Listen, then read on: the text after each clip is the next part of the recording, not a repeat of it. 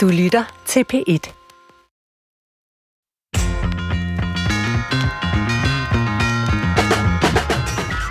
Velkommen til en liveudgave af Brinkmanns Brix. Rusland har jo invaderet Ukraine, og vi har nu i efterhånden mange dage fulgt med i slagene. Mange er blevet overrasket over, at Putin iværksatte så stor en krig, eller specialoperation, som han jo selv kalder det.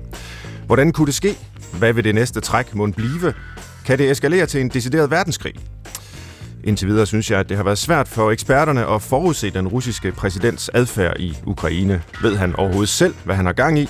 Og kan man i grunden analysere krig og storkonflikt ud fra aktørernes psykologi?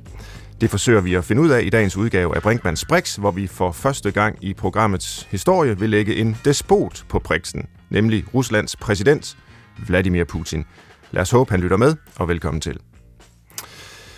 Jeg ved faktisk ikke rigtigt, om jeg skal grine eller græde. Det virker jo som om, at samtlige medier i Vesten forsøger at lege distancepsykologer og gætte på Putins næste træk. Er det den rigtige måde at gøre det på? Det skal vi tale om i dag, men det er altså interessant, hvor stor Putins magt er, og hvad der får Rusland til at gå i krig med Ukraine. Tilrettelægger Christoffer Heide Højer. Vi er jo sjældent live på den her måde. Vi er sjældent først med det sidste. Men hvad har du som journalist bidt mærke i under dækningen af krigen indtil videre? Jeg har stusset over det her med, at øhm, man skriver, Putin har gjort mm. det og det og det, og ikke Rusland. Ja. Altså man, man, man deler det meget op, og det er øh, enormt personfixeret, synes jeg, når man, øh, når man prøver at orientere, orientere sig i medierne. Øhm, og det tænker jeg jo. Det er derfor, vi tager det op i dag. Men som psykolog, det må du da finde enormt interessant, at det er one-man-job. Jamen det er det også. Altså jeg tror, der er flere grunde til, at vi, og også jeg, taler om, øh, det er Putin, der har indledt den her krig, og ikke mm. Rusland. Og øh, altså for mig handler det også om det etiske i ikke at beskylde altså hele det russiske folk og den russiske nation for at øh, ønske den her krig og for at, øh, at være i krig. Øh, altså jeg kender jo også selv russere, som tager afstand fra øh, det, der sker nu. Øh, og, og på den måde øh, er, tror jeg, der kan være en pointe i at, at, at tale om aggressoren som Putin. Men, men derudover så, øh, jamen, så handler det jo så også om, at, øh, at han, han har foretaget nogle handlinger, som var utrolig svære at, at forudse til synlædende, og så tyr man jo til sådan mere øh, psykologiske forklaringer, og, og ikke alene forklaringer, der handler om øh, internationale relationer og, og store politik og sådan noget. Ja. Havde du, øh, havde du gættet den? Havde du regnet den ud? Nej, det, altså, selvfølgelig havde jeg ikke det. Øh, men, men nu her i bagklogskabens lys, Nej, det duer ikke. Jo, jo, jo. Jamen, jamen, jeg havde jo ikke regnet det ud. Øh, og, og, og synes, det var lidt mærkeligt, den her øh, konfliktoptrapning, der var, hvor de her efterretninger, der kom ud fra USA, øh, altså i dage og nærmest uger om, at øh, nu invaderer Rusland, og i morgen bliver det, osv. At det var sådan lidt mærkeligt at følge med i, og jeg forstod ikke helt det der spil. Altså, hvorfor fortæller de det? Øh, men men det, det har jo nok været for at, at forberede os på det, og forberede uk- ukrainerne på det. Øh, men, men jeg vil så sige, når man ser, og det er jo så i bagklogskabens lys, tilbage på alle de aggressioner, Putin har stået i spidsen for, øh, 2008, øh, 2014, annekteringen af Krim, og, og, og de taler, han har holdt, øh, som jeg jo så først har læst op på efterfølgende, og det er jo sådan nok også derfor, jeg ikke har kunne forudse noget som helst der. Jeg er jo slet ikke ekspert i, i Rusland eller Putin. Men, men så er der jo alligevel en eller anden form for rød tråd, ser det ud til, øh, i hans ageren. Mm. Det her med, om storpolitik, det kan koges ned til enkelte individer. Mm. Altså, hvis vi nu skal lige lege lejen, hvad, hvordan vil du karakterisere Putin? Nu du, sidder du på Aalborg Universitet og er professor i psykologi. Om ja. nogen må du have den, øh, den evne. vi må jo ikke fjerndiagnostisere nogen, ah. og øh, jeg er heller ikke sikker på, at der kan øh, puttes en diagnose på, på Putin. Det vil også være en mærkelig sygeliggørelse af øh, en person, som vi er uenige med, og som vi mener ikke er umoralsk, men det er jo ikke det samme som, at han er psykisk øh, syg. Men altså, mere sådan almen synes jeg, han virker som et menneske, der er præget af, af nederlag. Altså, øh, Sovjetunionen brød jo sammen, mens han var en del af, af systemet, og så har han det her macho-ønske om, ja, hvad kan man sige, make Russia great again, hvis man må bruge Trumps øh, udtryk. Sådan en klassisk stærk mand, der vil øh, hævne en øh, historisk ydmygelse. Men, men det har jo altså ikke noget med pottetræning at gøre, eller en eller anden øh, psykologisk forklaring fra Putins barndom. Det ved jeg ikke noget som helst om. Hvor har du det billede fra, at han er en mand præget af nederlag? Ja, det har jeg jo fra de vestlige massemedier. Øh, jeg prøvede i, i nogle dage at læse Russia Today på, øh, på internettet, det er jo nærmest sådan russisk statspropaganda, øh, og, og det vidste jeg godt, men øh, jeg vil gerne prøve at se, hvordan øh, russerne fremstillede den her, og hvordan ligesom, systemet fremstillede den her øh, konflikt og, og krig, som vi jo kalder det. Øh, men EU har jo bestemt, at jeg ikke længere må læse øh, Russia Today, og det er jeg faktisk ret sur over. Men, men som min fortælling kommer fra øh, almindelige vestlige medier, det, det gør den jo. Jamen, og, og netop det her med, at vi er et andet sted i verden, tror mm. du, det er afgørende for, hvordan vi også både opfatter Putin, men også det russiske styre og hele konflikten, øh, krigen er det nu?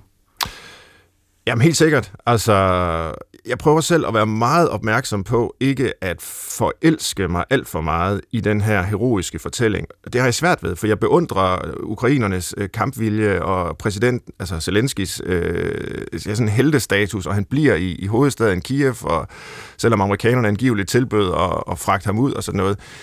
Øh, men hele tiden minde sig selv om, jamen det er jo ligesom også en øh, hvad kan man sige, tilrettelagt version af historien, og, og russerne hører noget helt andet. Og øh, altså, jeg, jeg må da sige, jeg tror da, at vi, der følger med i vestlige massemedier, får serveret en sandere version af, af det, der sker. Det er jeg ikke i tvivl om, øh, fordi jeg, jeg tror på, på vores øh, kan man sige, offentlighed og vores øh, aviser osv. Men, øh, men det betyder ikke, at det er sandheden, vi får, og de kun får øh, det falske. Men, men det, må, det synes jeg, man må tage sig hvad kan man sige, øh, alvorligt sammen for, og hele tiden minde sig om, at, øh, at det er jo en gammel kliché, ikke? men altså, at sandheden er jo, er jo krigens første offer, og det gælder selvfølgelig også her. Ja, og øh, man kan sige, den, det eneste, vi kan love, det er, at den næste time, den er 100% øh, sand.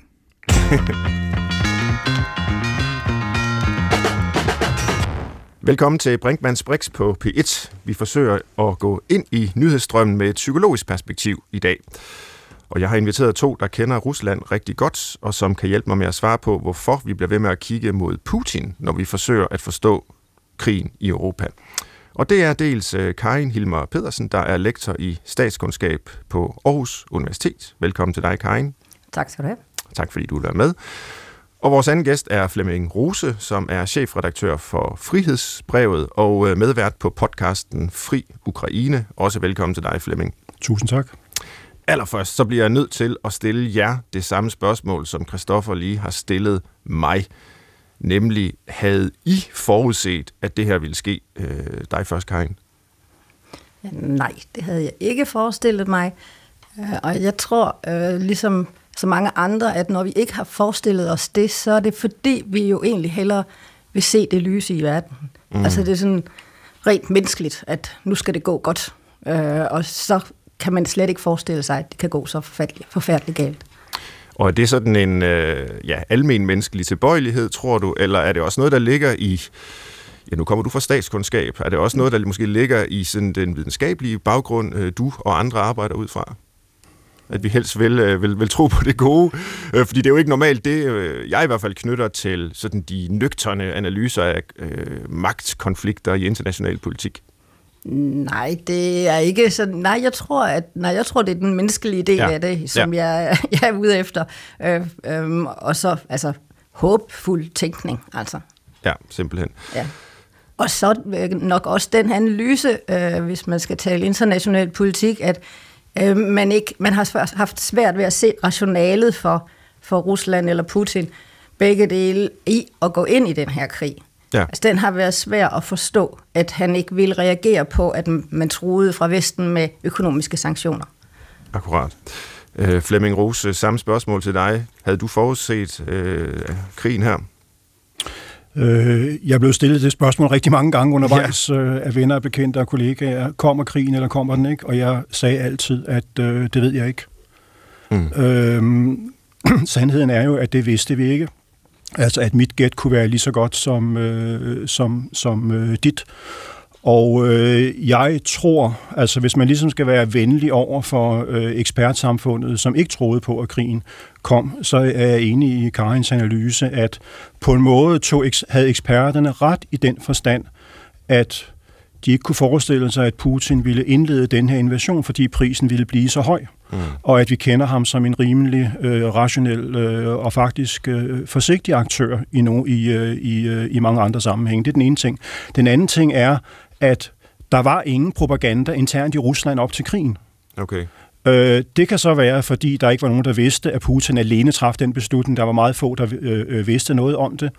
Øh, det kan også være, at, øh, at det var fordi, at den endelige beslutning blev truffet sent. Og, øh, og det, at der var så mange tropper opmarcheret på grænsen til Ukraine, var jo ikke første gang. Mm. Øh, det samme skete i foråret 2020, hvor der ikke kom en øh, invasion. Og øh, jeg tror, at der var nogen, der forestillede sig, at det var lidt den samme øvelse øh, her. Øh, så du kan sige, om 50-100 år, når vi ikke er her mere, øh, så er der forhåbentlig nogen, der kan gå i arkiverne og øh, finde ud af, hvornår Putin rent faktisk traf den beslutning øh, om at øh, invadere. Ja, og vi vender tilbage til Putin lige straks, men øh, før det kunne jeg godt tænke mig at ja, høre lidt om, hvordan I selv er blevet interesseret i øh, Rusland, ja, eller Sovjetunionen, som det jo nok hed, da I øh, først fik interesse for, for det her store land. Øh, Karin Hilmer Pedersen, hvordan øh, endte du med at interessere dig for, for det land? Det var en øh, god blanding af nysgerrighed mm. øh, over for noget, der var ikke nogen, der vidste ret meget om. Og så en, nogle store idealer om solidaritet og lighed og øh, verdensfred. Og øh, så stod Rusland eller Sovjetunionen jo der og, og blomstrede med begge dele. Øh, i, så da jeg skulle starte i gymnasiet, så valgte jeg russisk. Jeg kunne jo de andre sprog. Så, øhm, og så var jeg jo så i Sovjetunionen, Moskva, øh, første gang i 1974 mm-hmm. på et sommerkursus. Og øh, det var jo ikke længe før, jeg fandt ud af, at de her store idealer, de var det var vist lidt mere en, det, det var mere stafasien, øh, okay. som, som, som Hvad tager man på sommerkursus i, i 1974 i, i Moskva? Sprog. Russisk sprog, sprog. Okay. Ja. Nå, så det var ikke sådan kommunistisk øh, propaganda nødvendigvis? Nej, det var det ikke. Nej. Og det, det har nemlig undret mig, at, at øh, de øh, mine venner, som dengang var på den kommunistiske øh, skole ja. i Moskva, altså de så ikke det samme, som jeg så. Nej. Nej. Flemming, øh, din historie med, med Rusland? Øhm, jamen, den, det er jo lidt øh, nogenlunde samme historie, bortset fra, at mit øh, engagement aldrig havde noget med storpolitik og verdensfred og politik at gøre, men at jeg var fascineret af russisk kultur og øh, litteratur og øh, sprog, og øh, tilbragte et år i Moskva som studerende, fordi jeg læste russisk på universitetet i 1980-81, og øh, der mødte jeg min øh, nuværende hustru, som jeg snart har været gift med i øh, 41 øh, år. Og, øh, så, så, og så havde jeg også en russisk lærer i øh, gymnasiet, som øh, animerede mig, og øh, dengang øh, jo havde Danmarks Radio sin første korrespondent i Moskva, Samuel Raklin. Mm-hmm. Øh, og når jeg sad og så hans reportager øh, sådan fra baggården i Moskva, tænkte jeg, at øh, sådan et job kunne jeg godt tænke mig at øh, få en dag. Og det var selvfølgelig en utopi, indtil Mikhail Gorbachev kom til magten i 1985. Øh, og det var ja. ligesom der pludselig, at at alle danske medier skulle have en korrespondent i Moskva, og øh, så var jeg så heldig som en, kan man sige, halvstuderet røver, fordi jeg nåede aldrig at blive færdig med mit hovedfag, at jeg fik en af de stillinger som øh, Berlingskes første øh, Moskva-korrespondent i 1990. Så det er meget sjovt at høre, hvordan det i virkeligheden er sproget, der har bragt jer til, øh, til en interesse for, for landet også, øhm, og, og siden også de her politiske udviklingslinjer, vi har set.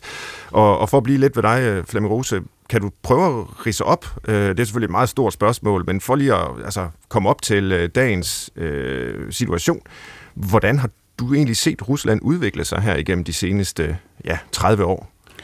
Øh, siden du øh, ja, begyndte at interessere dig for landet. Ja, øh,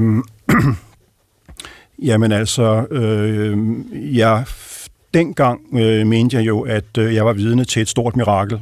Mm. Øh, jeg øh, arbejdede også som tolk i Dansk Flygtningehjælp med flygtninge fra Sovjetunionen øh, og, og kom via det miljø i kontakt med dissidenter i øh, øh Vesten og øh, jeg forestillede mig dengang Sovjetunionen som sådan et tusindårsrige, altså at det mere eller mindre var her i øh, al evighed. Mm. Og, øh, og det, at, øh, at, at det der undertrykkende øh, regime rent faktisk imploderede i løbet af øh, 5-6 år, så jeg dengang som øh, altså et, et mirakel. Øh, jeg har så siden, siden vil jeg så sige, revideret mit syn på den proces øh, i den forstand, at jeg jo så bagefter, at, øh, at, at det også havde en hel masse ulykkelige konsekvenser, altså i og med, at øh, millioner af mennesker blev øh, ludfattige fra den ene dag til den anden.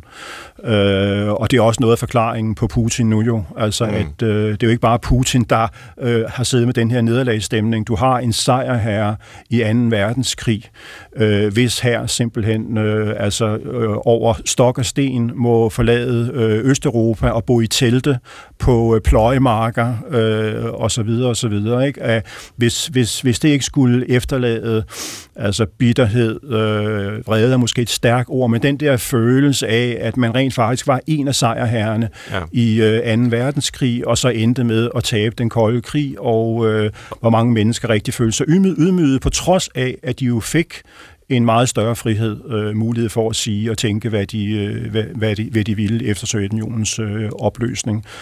Så det var nogle meget kaotiske 90'er, stor færdighed, en omstilling til øh, markedsøkonomi og demokrati, som jo aldrig nogensinde blev rigtig markedsøkonomi eller rigtig demokrati. Mm. Øh, og så øh, Putin, som kommer til i slutningen af 90'erne, øh, øh, øh, på ryggen, kan man sige, af øh, den anden øh, tjetjenske øh, krig øh, i 1999, øh, og jeg tror, at meget få mennesker havde givet ham øh, nogen chance for at, øh, at vinde, vinde den krig, fordi Jeltsin tabte den første, og han gav sig selv tre måneder. Han regnede ikke med, at han ville overleve det der. Øh, men øh, det endte altså med at, øh, at, at give ham enorm rygvind, og han rent faktisk blev... Øh, øh populær. Øh, øh, ikke i Tjetjenien selvfølgelig, fordi prisen var meget øh, høj. Der blev slået 10.000 vis af mennesker øh, ihjel. Mm. Men øh, det betød reelt øh, i dag, at øh, Tjetjenien til forskel fra 90'erne ikke længere øh, repræsenterer, kan du sige, nogen terrortrussel mod øh, Rusland. Der foregår ikke de terrorangreb rundt omkring i Rusland i, i dag, som der gjorde i 90'erne. Ja. Men igen, prisen var selvfølgelig øh, ekstremt høj. Landet blev lagt i ruiner. Jeg var i Grozny i foråret i begyndelsen af 2000, øh, og jeg har aldrig nogensinde set noget lignende. Altså. Det var øh, Gernika gang øh, 25 eller sådan noget, Stalingrad. En by, der var totalt jævnet med jorden. Ja, og så slemt er det jo trods alt ikke endnu, selvom det der peger desværre mere og mere den vej. Men lad, lige, øh, lad mig høre fra dig, øh, Karin, fordi jeg ved, du har øh, talt med bekendte i øh, Rusland øh, her for, for ganske nylig, fordi jeg kunne godt tænke mig at, at høre, hvordan samtalen er i Rusland lige nu, og det foregår selvfølgelig mange forskellige samtaler. Det er et enormt land med kæmpe store forskelle mellem unge og gamle, og Sibirien og, og den vestlige del og, og så videre. Men, men hvis du, øh, der har fingeren på pulsen, skal, skal uddrage noget, øh, hvordan ser russerne så på det, der foregår lige nu? Ja, nu er det jo nok sådan, øh, altså min bekendt er ikke de almindelige russere. Nej. Øh, det er intelligensserien, det er folk inden for kulturverdenen, øh, museumsfolk, kunstnere, øh, og det de ser i øjeblikket, det er simpelthen et spørgsmål om at, at øh, få orden i noget meningsløshed og se, finde ud af, hvordan de kan mingelere i en ny verden, som de ikke engang kender. Mm. Øh, min Øh, og man kan sige, øh, sådan mit håb for dem er, at øh, i hvert fald en af dem, eller nogle af dem er så gamle, de kan huske sovjetsystemet, øh, hvor det også handlede om at mingelere sig igennem, øh, uden at blive fedtet for meget ind, og, og kunne gå til grænsen med noget kritik, uden at, at gå over grænsen, men sådan at den stadigvæk øh, var der mm. og er der. Men kan man, kan man tale om, øh, altså hvilken slags stemning der er? Er den præget af frygt, eller er den præget af øh, det tør jeg, det tør jeg ikke over, nu, nu endelig er vi i gang med at, at befri de her øh, ukrainske stakler, som lever med et naziregime. Det, det er jo angiveligt det, der er Putins øh, fortælling ikke, over for befolkningen. Jo, øh, og det er der helt sikkert også øh, mange, der, der sikkert tror på et eller andet sted. Øh, jeg stod og tænkte på, da Flemming sagde, øh, som øh, jeg er meget enig med ham i det, han har sagt, at øh, hvis, man kig, hvis man tænker tilbage på, hvad øh, den menige russer sådan set tænkte om sovjetsystemet, så var deres oplevelse af det jo, at de levede i velstand. Ja. Og at vi herover vi levede undertrykte og fattige, og folk døde på gaderne, og øh, altså... Øh, Altså, der er en, også en lidt en vis tradition for, at man tror, man har det bedste selv. Okay. Det svarer ja. lidt til uh, fortællingen om Berlinmurene. Det var for at holde uh, Vesten ude af, af, af det fantastiske Østberlin. Okay, den har jeg ikke hørt. øhm, men men nu, nu er du inde på det her med, hvordan øh, ja, sovjetrusserne dengang, og så måske også russerne i dag, opfatter øh, sig selv i forhold til, til Vesten. Altså, hvordan ser de på nogle af de begreber, som vi har bygget vores samfund op ud fra? Altså øh, frihed og lighed og ja, broderskab, for nu at nævne hele treklang der, eller solidaritet, ikke? øh, det, det, det er vel også begreber, de sætter højt, men måske bare fortolker på en lidt anden måde? Eller lad os prøve at tage måske frihedsbegrebet, som er det allermest relevante i den her sammenhæng.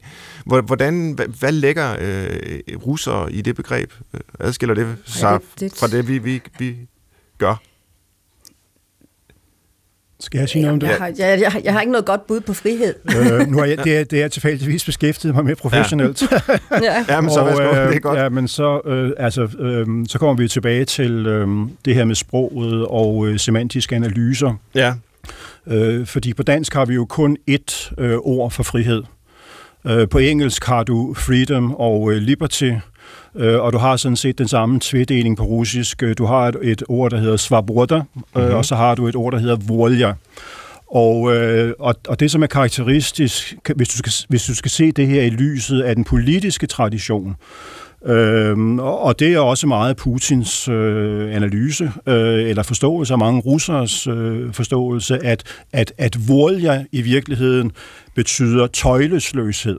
Altså det her med, at, mm. øh, at frihed er friheden til at gøre hvad som helst, øh, uden nogen som helst øh, bånd, og det går sådan set tilbage til, øh, øh, når, når øh, livenbønder stak af og ud i øh, øh, provinsen og levede øh, lovløst, øh, så var de frie.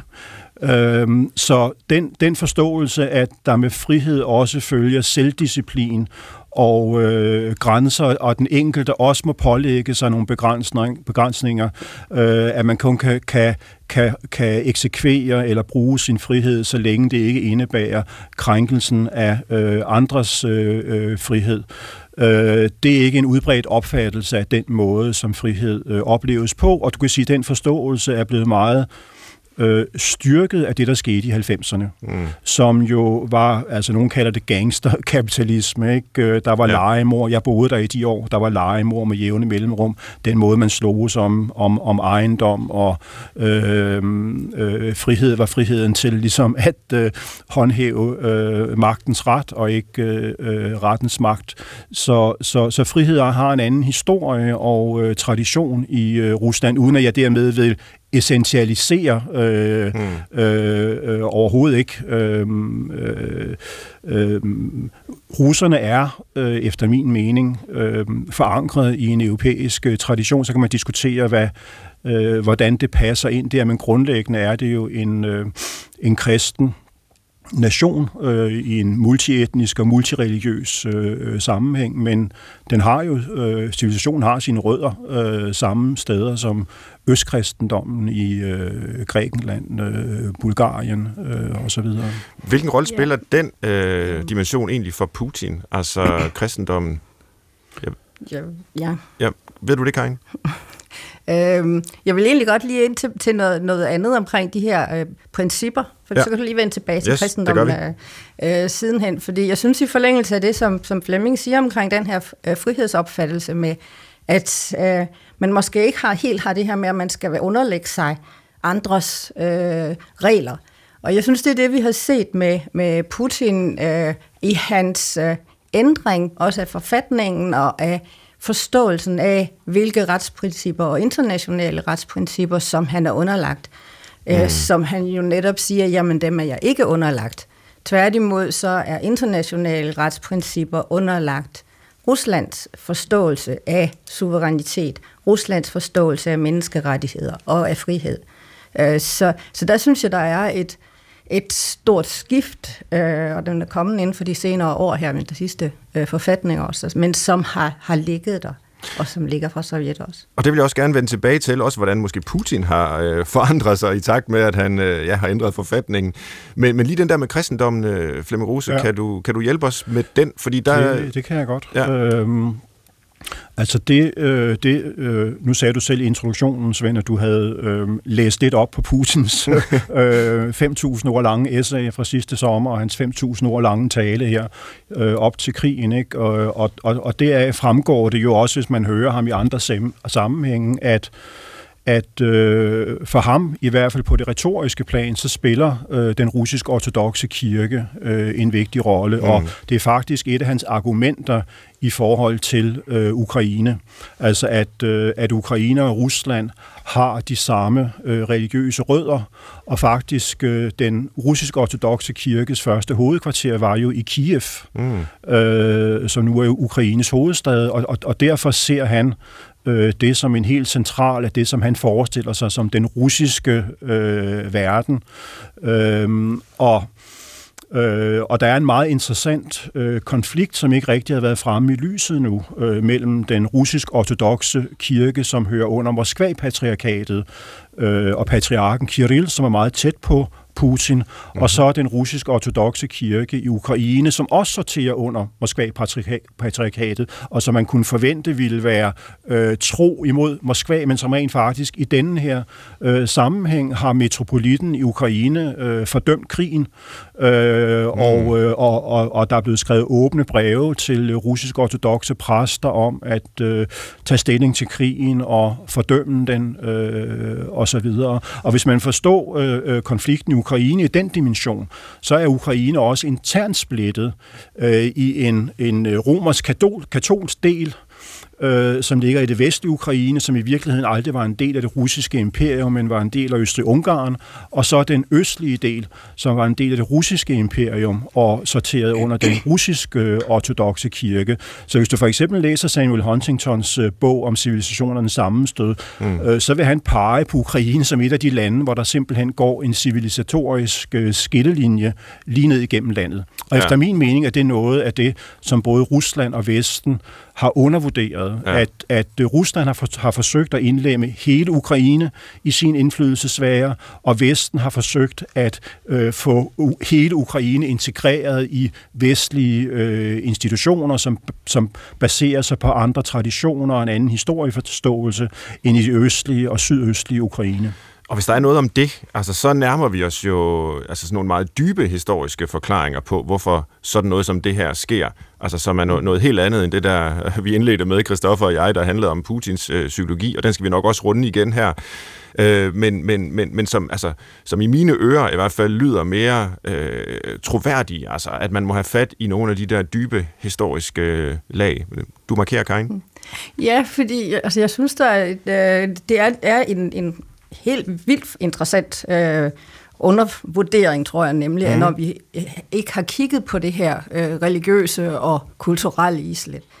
Øhm, en ting med den her ukrainske øh, patriark, den har tidligere været underlagt Moskva, men den har faktisk løsrevet sig her inden for de senere år til at lave et selvstændigt ukrainsk kirke, eller ortodox kirke. Og det er jo selvfølgelig også noget, som spiller ind, tror jeg, i den her øh, i den konflikt, vi ser lige i øjeblikket, fordi det er en løsrivelse fra øh, russisk indflydelsesfære, som går længere end det. Ja. Når du så tænker den her Huntington og skillelinjen mellem de to, så øh, var mit scenarie egentlig med, Rus, med Putins optræden trappen deroppe og sige, jamen han vil da bare skille øh, Ukraine ad i to. Så har vi jo faktisk løst det, i hvert fald det kulturelle problem i det. Mm. Øhm, så, så det kunne være et, have været et scenarie, øh, som ikke ser så sandsynligt ud øh, længere. Det andet, man kunne så sige, det er, at øh, nu startede jeg med at sige, at vi har egentlig troet på, at Putin var rationel. Men vi har undervurderet, at den her rationalitets øh, kalkulation, om man vil, øh, at den faktisk indeholder et, en, nogle værdier om netop om Store Rusland og om den gamle Kievskaya Rus. Ja, og kan du på en eller anden måde prøve at overbevise mig, eller ikke overbevise mig, fordi jeg tror, jeg vil holde med Ukraine også efter den her udsendelse, må jeg indrømme. Men, men det er jo øh, en gang imellem godt at spille djævelens advokat og prøve at se virkelig, hvordan verden ser ud fra den anden side.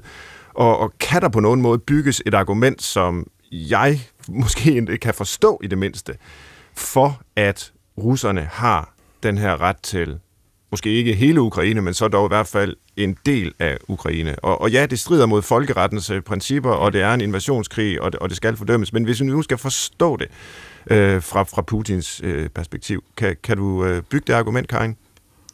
Det, det bliver jo svært, fordi jeg ikke selv helt... Jeg, jeg, jo, jeg kan måske godt forstå det, øh, men jeg kan ikke acceptere det. Nej. Øh, og det, det er lidt to forskellige men, ting. Det er det, og det er helt fair. Øh, vi behøver ikke acceptere det, men vi vil gerne forstå det. Ja. ja, men hvis man kigger på Ruslands historie og, og hele tanken om en fælles kultur, øh, fælles sprog, de, hvis ikke helt gået så langt til, at de ikke anerkender ukrainsk som selvstændigt, men mm. det er lige før, øh, at, at det er også fælles med os. Øh, jamen, så er det jo noget, der siger, at det er arvesølvet og arveblodet, som, som nu vil som man mister. Øh, og de, øh, og så igen ud fra den her forståelse, så er det jo måske ikke helt acceptabelt for Putin, at det er ukrainerne selv, der vil, der, eller der ikke vil Rusland, men vil Vesten, og mm. vestlige værdier, vestlige øh, retsprincipper øh, og normer som, som udgangspunkt. Øh, må ja, jeg lige komme ind der? Øh, ikke fordi jeg skal øh, altså forsøge at overbevise dig om noget, men, men, øh, men hvis du går tilbage og ser på, hvor konfliktens rødder øh, ligger, så tror jeg, at man kan øh, måske forstå øh, en, en smule mere. Og øh, det handler om forløbet i forbindelse med Sovjetunionens opløsning i 1991. Altså første gang, jeg hørte om en mulig krig imellem Ukraine og Rusland, var rent faktisk i efteråret 1991. Mm. Øhm, og øh, det handlede om, at øh, Krim jo øh, blev indlemmet i øh, Ukraine øh, per dekret, det har Putin sådan set fuldstændig ret i. Der er ikke noget folkeretligt øh, grundlag øh, for at anerkende øh, Øh, Krim som en del af Ukraine, ud over at den russiske ledelse jo rent faktisk anerkendte Ukraine for, inden for rammerne øh, af de grænser, som de øh, er i dag, øh, både i 1991 og også senere i 1994. Men, men øh, Alexander Solzhenitsyn, øh, som ikke så mange har talt om i denne forbindelse, men en, øh, som fik Nobelprisen i litteratur, mm. var øh, 18 år i eksil, skrev det 20. århundredes måske vigtigste øh, fortælling, Gulag Øhavet, mm. som overbeviste vestlige intellektuelle om, hvor undertrykkende det sovjetiske sovjetiske regime var. Øh, han har rent faktisk haft, øh, tror jeg, ganske stor indflydelse på Putins tænkning øh, omkring det her. Øh, Solzhenitsyn foreslog rent faktisk i efteråret 1991, at man skulle gennemføre folkeafstemninger øh, i det østlige Ukraine, i de her grænseområder, men også i Kazakhstan, hvor der er nogle øh, regioner, som er øh, domineret af etniske øh, russere, og øh, på Krim, om, øh, om, om de her mennesker ville være en del af Rusland eller øh, Ukraine. Øh, det vendte Vesten sig imod, øh, og jeg tror, at Boris Jeltsin på det tidspunkt, som var præsident, øh, han ønskede ikke at få Krim gjort til en del af Rusland, fordi flertallet af befolkningen der stemte på Kommunistpartiet. øh, og derfor blev det der sådan set relativt øh, hurtigt lukket, men det der har ligget øh, og, og, og emmet, der er det selvfølgelig helt klart, at Putin har udnyttet den situation. Han har støttet med våben, øh, han har hældt benzin på bålet, men det er ikke sådan, at at, at, at den konflikt, der er i det østlige øh, Ukraine, bare sådan er kommet ud af det blå og er fuldstændig kunstig. Den bunder i nogle af de her øh, øh, modsætninger, og det at, ja. at, at befolkningen der øh, i højere grad orienterer sig imod Rusland end imod Vesten. Og derfor tror jeg også, at vi skal, vi skal principielt være forsigtige med at tale om ukrainerne mm. øh, og hele tiden have for øje, selvom spillet i dag selvfølgelig er meget mindre, og det kan Putin takke sig selv for, at øh, flertallet af ukrainerne en dag samles øh, omkring den nuværende ledelse, men, men, men, men grundlæggende er det et, øh, et land, som er splittet øh, i sin orientering mellem øst og vest. Så der har vi igen fat øh, på nogle af de sådan, øh, historiske kræfter, der virker, og som Putin måske er med til at, at forløse, eller ja, i hvert fald gå ind i og, og udnytte på forskellige måder. Men nu er det jo et øh, program, det her Brinkmanns Brix, der tager udgangspunkt i øh, psykologien. Så hvis vi alligevel skal forsøge med en form for, ja, ikke psykologisk analyse af Putin, men alligevel en, øh, en diskussion af, altså, er der et eller andet med ham, som er fuldstændig afgørende for det her? Øh, og det er jo sådan en helt klassisk, og også sådan en historiefilosofisk øh, diskussion. Ikke? Altså, kunne 2. verdenskrig være sket? Ville den være sket, hvis ikke det havde været for personen Hitler? øh, så det, det er jo en klassiker. Ville det her være sket, hvis det ikke havde været for personen øh, Putin? Og det, det kan man selvfølgelig ikke svare på, men man kan gøre sådan nogle overvejelser. Og øh, jeg for at begynde et sted, så hørte jeg i går, tror jeg, eller i forgårs i, i radioen, et interview med vores øh, tidligere statsminister, Lars Løkke Rasmussen, som jo har, har mødt Putin og fortalte om, hvordan han havde siddet i, øh, i Tivoli, hvor Putin egentlig skulle have været videre med fly til, øh, til Norge, men det, det var så hyggeligt, at de var inde i, i Tivoli og drikke et par øl sammen, og godt nok med tolke, øh, der formidlede samtalen, men, men det lød som om, de hyggede sig rigtig meget. Putin var en mand, øh, på Lars Lykke lød det til, som man på en eller anden måde kunne, kunne tale med, øh, stole på.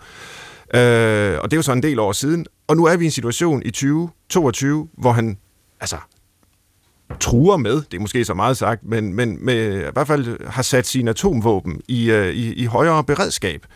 Altså, er det alene sådan den historiske situation og udvikling, eller er der også sket noget med manden?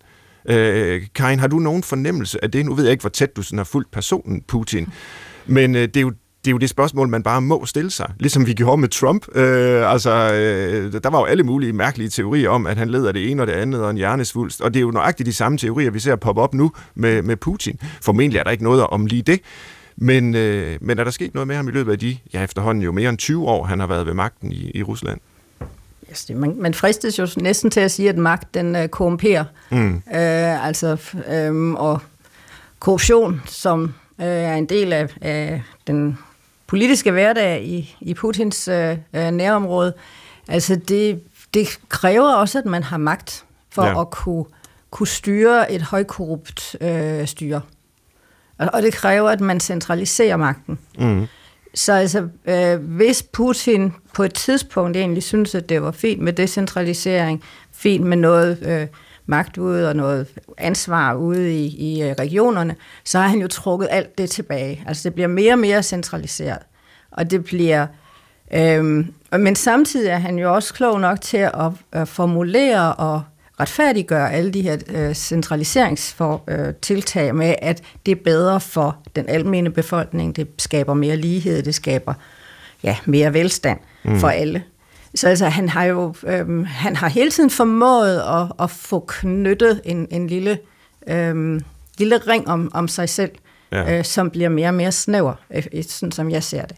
Om det er så et psykologisk træk, det, det, det overlader jeg til dig. Det er nok i hvert fald socialpsykologi, det der med, at magten korrumperer, og man øh, ligesom støder folk bort fra sig, som siger en imod og sådan noget, og fordi man gerne vil fastholde ja. magten selv. Øh, men spørgsmålet er jo selvfølgelig ikke kun interessant øh, i henhold til, til fortiden. Vi vil gerne forstå, hvordan vi er endt her, men jo også i forhold til fremtiden. Hvis nu vi kunne komme af med Putin, Altså, øh, der er jo nogen, der ligesom spekulerer i, bare der kunne komme en eller anden øh, vestlig agent ind og ligesom snimyrte ham, og, og så ville problemet være løst. Og det ville det jo også, hvis det er personen Putin, der er problemet. Men hvis det nu ikke kun er det, øh, jamen, så står vi jo stadigvæk med et Rusland, der har de samme, øh, måske øh, store politiske ambitioner og, og, og fungerer på samme måde. Flemming Rose, hvad? Ja, jeg, to point. Jeg vil ja. godt lige sige en ting til det andet øh. Øh, først. Jeg mødte rent faktisk... Øh, Vladimir Putin i efteråret 1999 mm. på en uh, militærbase i det nordlige uh, Kaukasus, uh, hvor der sad 10 uh, vestlige korrespondenter på uh, forfaldende stole, og så kom han ind og satte sig foran os, snakkede okay. vi en uh, halv time, tre kvarter.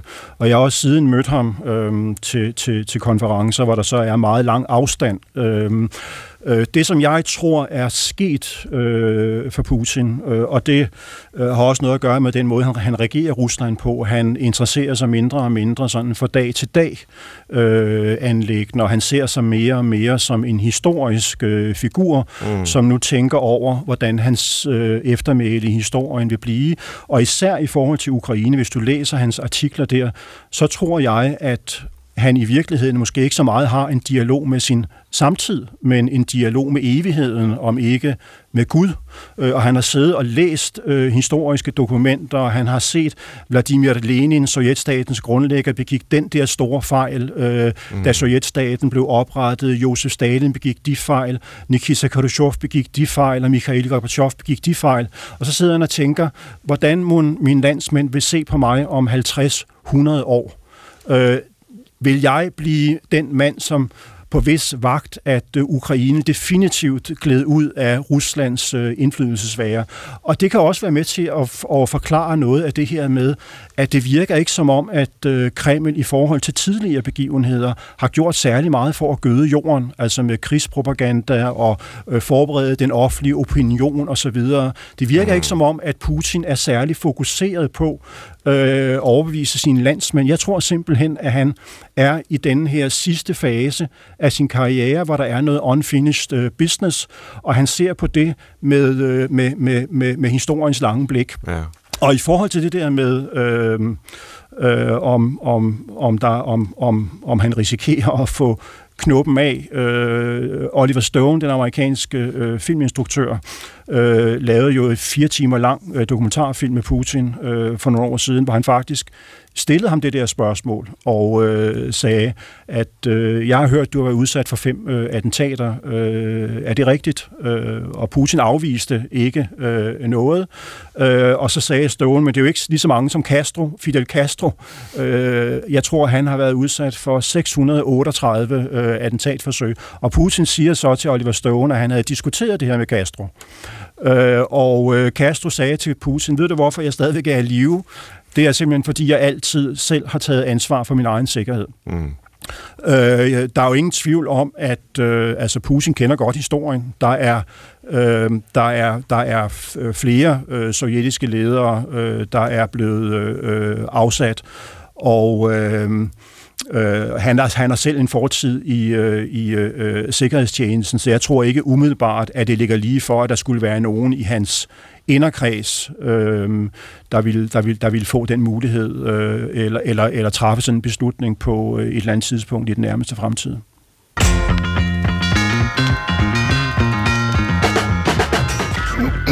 Du lytter til Brinkmanns Brix på P1, hvor vi i dag forsøger at forstå Putin og Rusland uden at lege lommepsykologer, i hvert fald alt for meget. Men det er en svær balance, og heldigvis så får jeg hjælp til det af lektor i statskundskab ved Aarhus Universitet, Karin Hilmer Pedersen, og chefredaktør for Frihedsbrevet, øh, Flemming Rose, som også er vært på øh, podcasten Fri Ukraine. Til retlægger Christoffer, jeg er fristet til at spørge, om du har fulgt med i nyhederne fra fronten, mens vi har talt her, for der sker jo noget hele tiden. Men uh, lad mig bare nøjes med at få dit journalistiske perspektiv på det, vi har talt om indtil videre. Det er, no, ja, det er jeg stolt over. har du sådan et? Til mit, til mit journalistiske perspektiv. Jeg vil ja. sige, jeg har ikke fulgt med nyhederne undervejs i hvert fald. Øhm, nu er det også os, der har senderen på P1, så nu rigtigt. skal man høre efter, hvad vi siger. Øhm, nej, det jeg gerne vil spørge om, det er, det er jo også Rusland, der har valgt Putin langt hen ad vejen, påstår jeg så lige pludselig. Altså, at det er jo ikke, vi kan jo ikke bare sige, altså hvorfor er der ikke modstand mod ham? Hvorfor er der ikke noget, en befolkning, der siger fra? Hvorfor er der ikke nogen, der tager kampen med ham? Altså, kan han virkelig få lov til at sidde ene mand og styre et helt land og vælge at gå i krig med ikke bare Ukraine, men måske hele Vesten? Altså, øh, kan, altså er, det, er, det, er det virkelig det der med, det er en mand, Flemming? Øh, det er det i dag, men øh, sådan har det ikke været hele tiden. Øh, det er jo en lang proces. Han har været ved magten i øh, 22 år. Men jeg mener, nu sidder vi jo ikke med ved bordet, øh, så Nej. vi ved ikke, øh, så noget af det her baserer sig jo lidt på øh, gætværk. Men jeg synes, at forløbet op til den her invasion øh, og så fik vi et indblik i processen, nemlig der blev vist på live, eller på russisk tv, øh, et, et møde i Putins Sikkerhedsråd, hvor han sad ved sådan et bord øh, 30 meter væk øh, øh, fra de andre, og hvor de hver især blev bedt om at øh, stille sig op og forklare, om de var med ham, eller imod ham, eller for eller imod øh, det her.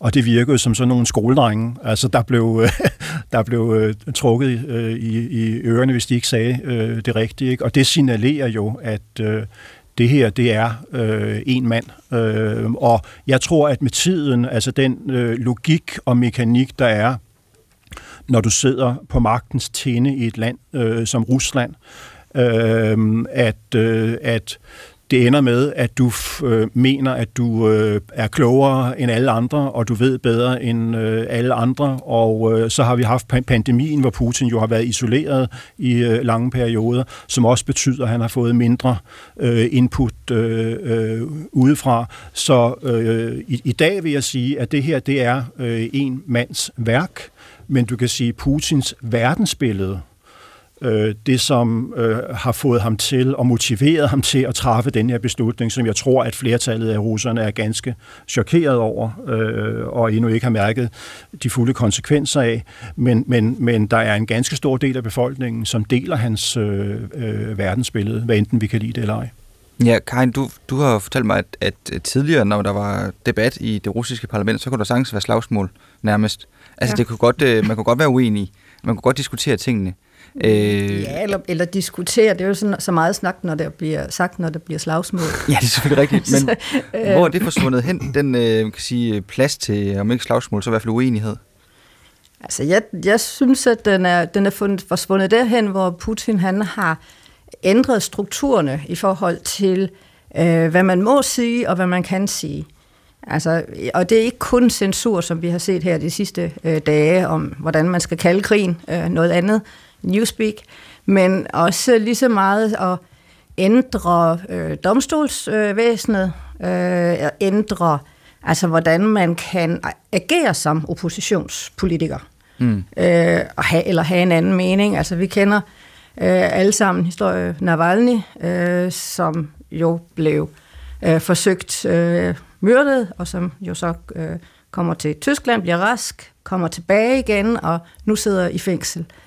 Øhm, det er ikke et udtryk for, at han måske nok har gjort noget øh, virkelig forkert, men et udtryk for, at øh, Putin er gået tilbage til den her retsformel, hvilket om, at hvis det ikke er tilladt i loven, jamen så er det forbudt.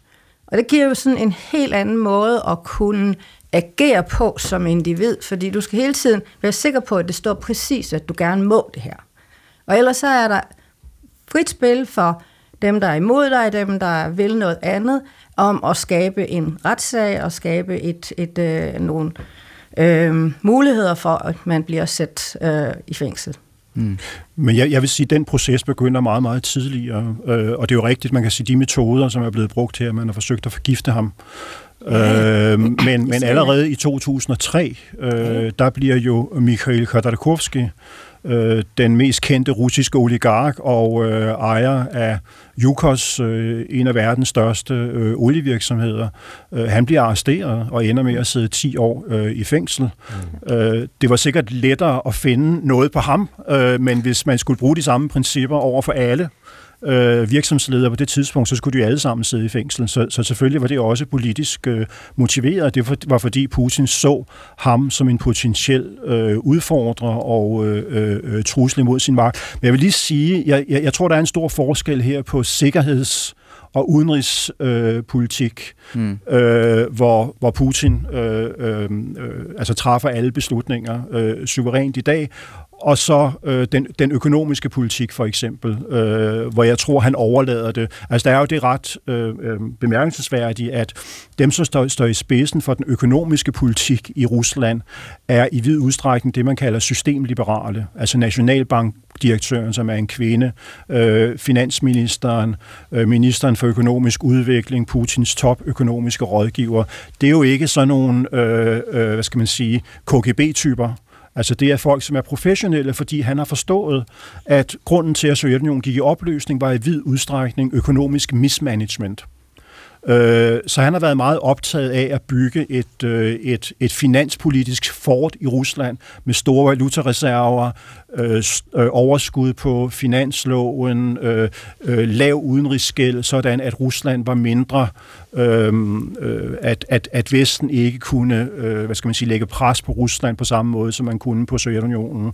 Og der må man, så må man bare sige nu, med de sanktioner, vi ser nu, har han helt klart undervurderet. Jeg tror simpelthen ikke, han havde set det komme, som, mm. øh, som rammer Rusland nu, og som jo, altså han havde en erklæret ambition om, at Rusland skulle være en af verdens fem største øh, økonomier.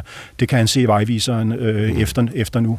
Jeg vil, ikke nogen, jeg vil egentlig bare sige, Fleming, altså, lidt, altså selvom at der måske er flere, der træffer beslutninger på økonomiområdet, så det er jo alligevel ikke et udtryk for, at der er nogen, der kan være uenige med ham. Nej, Nej men jeg, øh, jeg, jeg, jeg tror på det område, øh, beder han om policy input, og så får han policy input fra øh, forskellige grupper øh, omkring sig, og så træffer han en beslutning på øh, baggrund af det. Ja, det er bare stadigvæk ikke nogen opposition. det var sådan, jeg tænkte, der var lidt en forskel. Jamen, jeg taler overhovedet altså, ikke om, om, om øh, opposition. Jeg taler om, hvordan systemet ja. øh, øh, fungerer. Altså, og det fungerer er der, er der, jo også uden opposition. Fuld, fuldstændig, ja. men der er forskellige grupper, øh, som har forskellige øh, interesser og forskellige øh, ansvarsområder.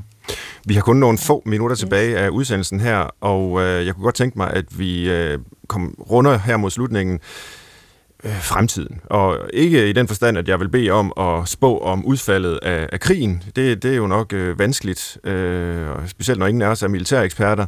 Men mere det her spørgsmål om, hvordan Rusland og russerne vil reagere på forskellige udfald. Og, og man kan jo nok ikke gøre det sort-hvidt op og sige, hvad nu hvis Rusland øh, sejrer, hvad nu hvis Rusland lider nederlag, fordi sandsynligvis ender vi et eller andet sted midt imellem, hvor man ikke helt kan tale om hverken sejr eller nederlag. Men hvis det nu peger mest i, øh, lad os sige, nederlagsretningen først, øh, hvordan vil det blive taget imod i, øh, i Rusland? Altså hvis nu øh, Putin må ligesom sige, okay, jeg kan ikke få øh, hele Ukraine, øh, måske ikke engang... Øh, et, et løfte fra, fra Ukraine om, at de ikke vil søge optagelse i NATO. Måske kan få nogle områder her øh, over Østpå, men, øh, men det er ikke nogen klar sejr. Hvordan vil det blive modtaget i den russiske øh, offentlighed eller den russiske øh, befolkning, tror I, øh, Flemming Rose først? Øh, jamen, jeg tror her, det er jo vigtigt, hvordan man definerer sejr og mm. øh, nederlag. Ja, det er jo det. Ja. øh, og, og det er jo sådan, øh, hvad skal man sige, at kunsten her er, at øh, hvis man måske, selvom man måske har øh, lidt et nederlag, at man så kan få det til at fremstå som en sejr, øh, eller, eller, eller omvendt. Jeg tror øh, helt fundamentalt, at, vi, at, at, at, øh, altså, at Europa bliver aldrig det samme som før. Mm. At øh, vi, øh, vi, vi går ind i en ny tid, og de sidste 30 år, som har været, været karakteriseret af, at Rusland har forsøgt at finde en øh, plads øh, i den europæiske sikkerhedsstruktur. Øh, den periode er definitivt øh, øh, slut. Så kan man diskutere, hvem, hvem, hvem der har ansvar for hvad osv., men den periode er definitivt slut. Og jeg tror, at øh, det, som vi ser nu, øh, det er, at der sker en meget, meget hurtig afglobalisering af den russiske økonomi. Ja. Altså både med, at vestlige virksomheder trækker sig ud, at man forsøger at beslaglægge øh, valutaressourcer, så vi vil se et meget mere autarkisk øh, øh, russisk system, som man også havde i sovjetperioden, og man vil orientere sig i mod øh, Kina, og så er spørgsmålet, hvor meget Kina kan levere af det, som øh, øh, Vesten har leveret tidligere, men prognosen allerede for i år er jo, at den russiske økonomi vil falde med 20 procent. Så jeg vil bare lige sige i forlængelse, så der ikke er nogen øh, tvivl om det.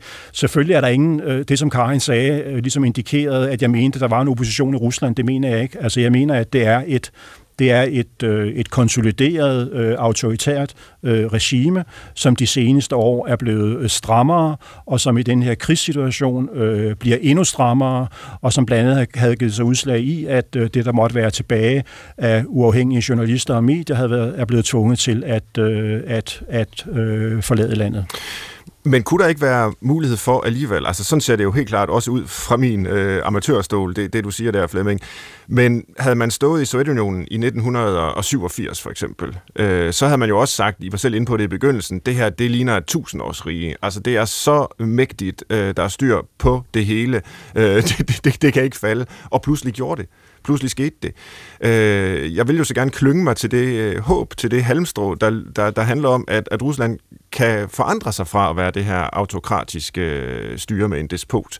Karin, ser du nogen som helst sådan, øh, hvad kan man sige, politologisk mulighed for det, eller er det bare ren ønsketænkning fra en øh, psykolog i Aalborg? Nej, fordi jeg, jeg, jeg deler faktisk din ønsketænkning, ja. at, at det vil være rigtig rart. Øh, den er svær at få øje på lige nu, øh, og også fordi vi står midt i en krise, hvor som gerne skal stoppe. Mm. Øh, og øh, det er at spekulere lidt på, altså, øh, fordi du er ret, ganske ret i, han, man skal give Putin et eller andet, tror jeg, fordi hvis, han kan ikke bare have nederlag. Mm. Den, det, det, den, den tror jeg ikke holder.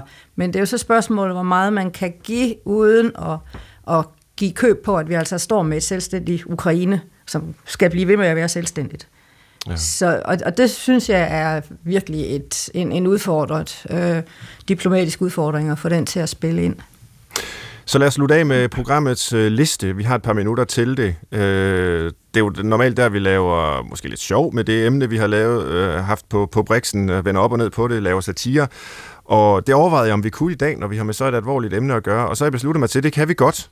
Fordi Putin skal simpelthen ikke bestemme, øh, hvad vi laver sjov med, og vi må også gerne øh, lave satire med ham. Så øh, kan I finde tre karaktertræk, tre det er måske lige lovlig mange, men lad os se, hvor mange vi når, fra Putin, som man kan tage ved lære af. Nu har vi talt om ham som øh, en autokrat, en despot, men er der alligevel noget, at almindelige mennesker kan lære noget af hos sådan en figur? Fleming, Flemming, hvad, hvad siger du til det?